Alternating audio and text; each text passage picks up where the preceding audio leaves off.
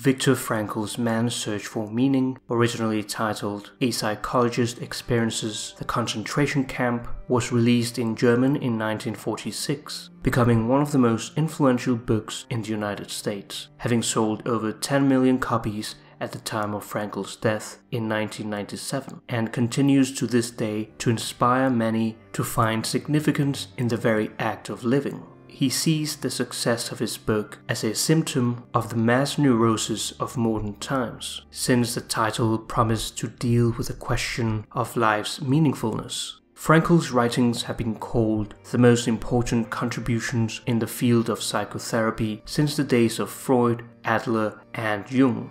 He is the founder of logotherapy, which he describes as a school of psychotherapy in spiritual terms, in which a search for meaning in life is the primary motivational force in man. Frankl chronicled his experiences as a prisoner in concentration camps during World War II. Instead of giving up and accepting that he was doomed, as most did, he decided to use his suffering as an opportunity to help others and himself. While a man's destiny in life is certainly affected by the circumstances in which he finds himself, he is ultimately free to choose his attitude towards life. Part 1 Experiences in a Concentration Camp constitutes Frankl's autobiographical account of his experiences in the concentration camps, while Part 2 Logotherapy in a Nutshell introduces his theory of logotherapy. Frankl begins by telling the reader that this book is a compilation of his experiences and observations. He focuses on how the daily struggles of camp life affected the mental state of his fellow inmates. There are three psychological stages experienced by the prisoners shock during the first few days in the camp, apathy after being accustomed to camp existence, and depersonalization, leading to bitterness and disillusionment with life after being liberated. Many experience the phenomenon known as delusion of reprieve. A man sentenced to death becomes convinced that he might be set free just before his execution.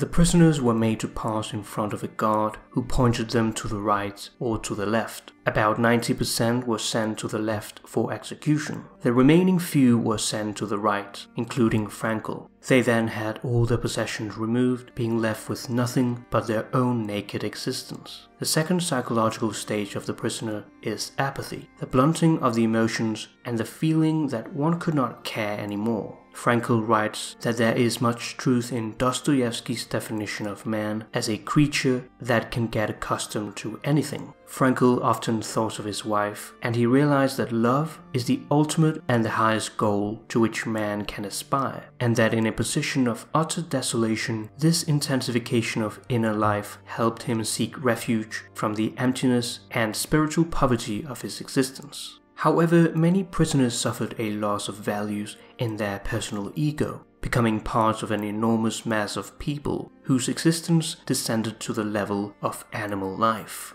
Frankl argues that man is not just an accidental product of biological, psychological, and sociological nature, but that man can preserve a vestige of spiritual freedom, even in such terrible conditions of psychic and physical distress. If there is a meaning in life at all, then there must be a meaning in suffering. Suffering is an ineradicable part of life. As Dostoevsky pointed out, there is only one thing that I dread not to be worthy of my sufferings. The inmates lived a provisional existence of unknown limit, without a future and without a goal, intensifying the feeling of lifelessness. However, one could make a victory of those experiences, turning life into an inner triumph, or one could ignore the challenge and simply vegetate, as did the majority of the prisoners. When we are no longer able to change a situation, we are challenged to change ourselves. The sudden loss of hope and courage can have a deadly effect, weakening one's power of resistance and making one vulnerable to illness. The death rate in the week between Christmas and New Year's increased in camp beyond all previous experience, as many hope to be freed and reunited with their loved ones. Man needs a future goal. Frankl approvingly quotes the words of Nietzsche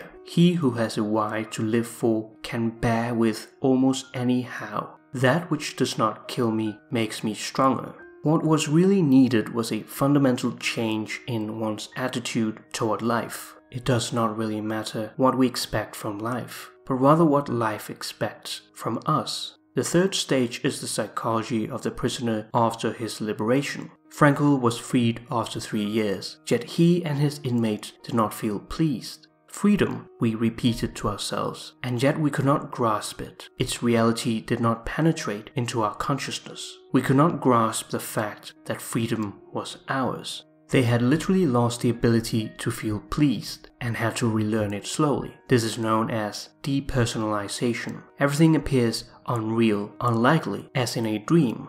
Many experienced bitterness. The superficiality and lack of feeling of one's fellow men was so sickening that one finally felt like creeping into a hole and neither hearing nor seeing human beings anymore. Others experienced disillusionment. Woe to him who found that the person whose memory alone had given him courage in camp did not exist anymore. The second section of the book, Logotherapy in a Nutshell, is devoted to explaining Frankl's ideas about logotherapy in more detail. He named his practice after the Greek word logos, which denotes meaning. His form of therapy is oriented to helping patients find meaning in their future, in contrast to the psychoanalytic practice of solving a patient's problems by focusing on their past. The most important force in a man's life is his desire to find meaning. While Freud speaks of a will to pleasure and Adler speaks of a will to power, Frankl focuses on a will to meaning as the primary motivational force in man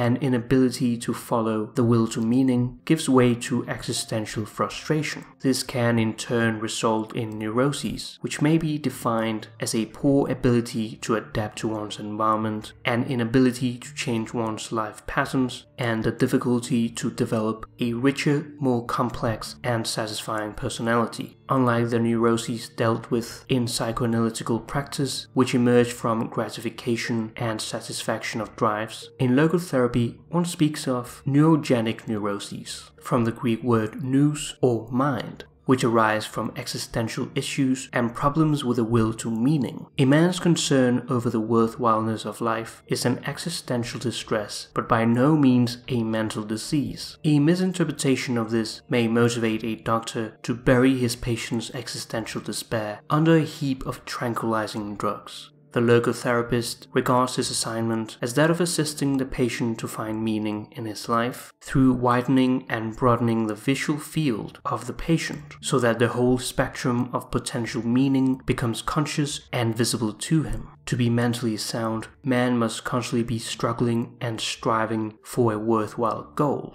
When people are haunted by their inner emptiness, with a feeling of ultimate meaninglessness, they exist in what is known as an existential vacuum. Man should not ask what the meaning of his life is, but rather he must recognize that it is he who is asked. Thus, responsibility is the very essence of human existence. Live as if you were living already for the second time, and as if you had acted the first time as wrongly as you are about to act now. Frankl claims that there are three ways to find meaning in life by working or doing a deed, by love, and by the attitude we take toward unavoidable suffering. The first is the way of achievement or accomplishment. The second way of finding a meaning in life is through love. Love is the only way to grasp another human being in the innermost core of his personality. The third way of finding a meaning in life is by suffering. Suffering is in no way necessary to find meaning, but rather meaning is possible in spite of suffering, provided that it were unavoidable. Suffering ceases to be suffering. At the moment it finds a meaning. Suffering may well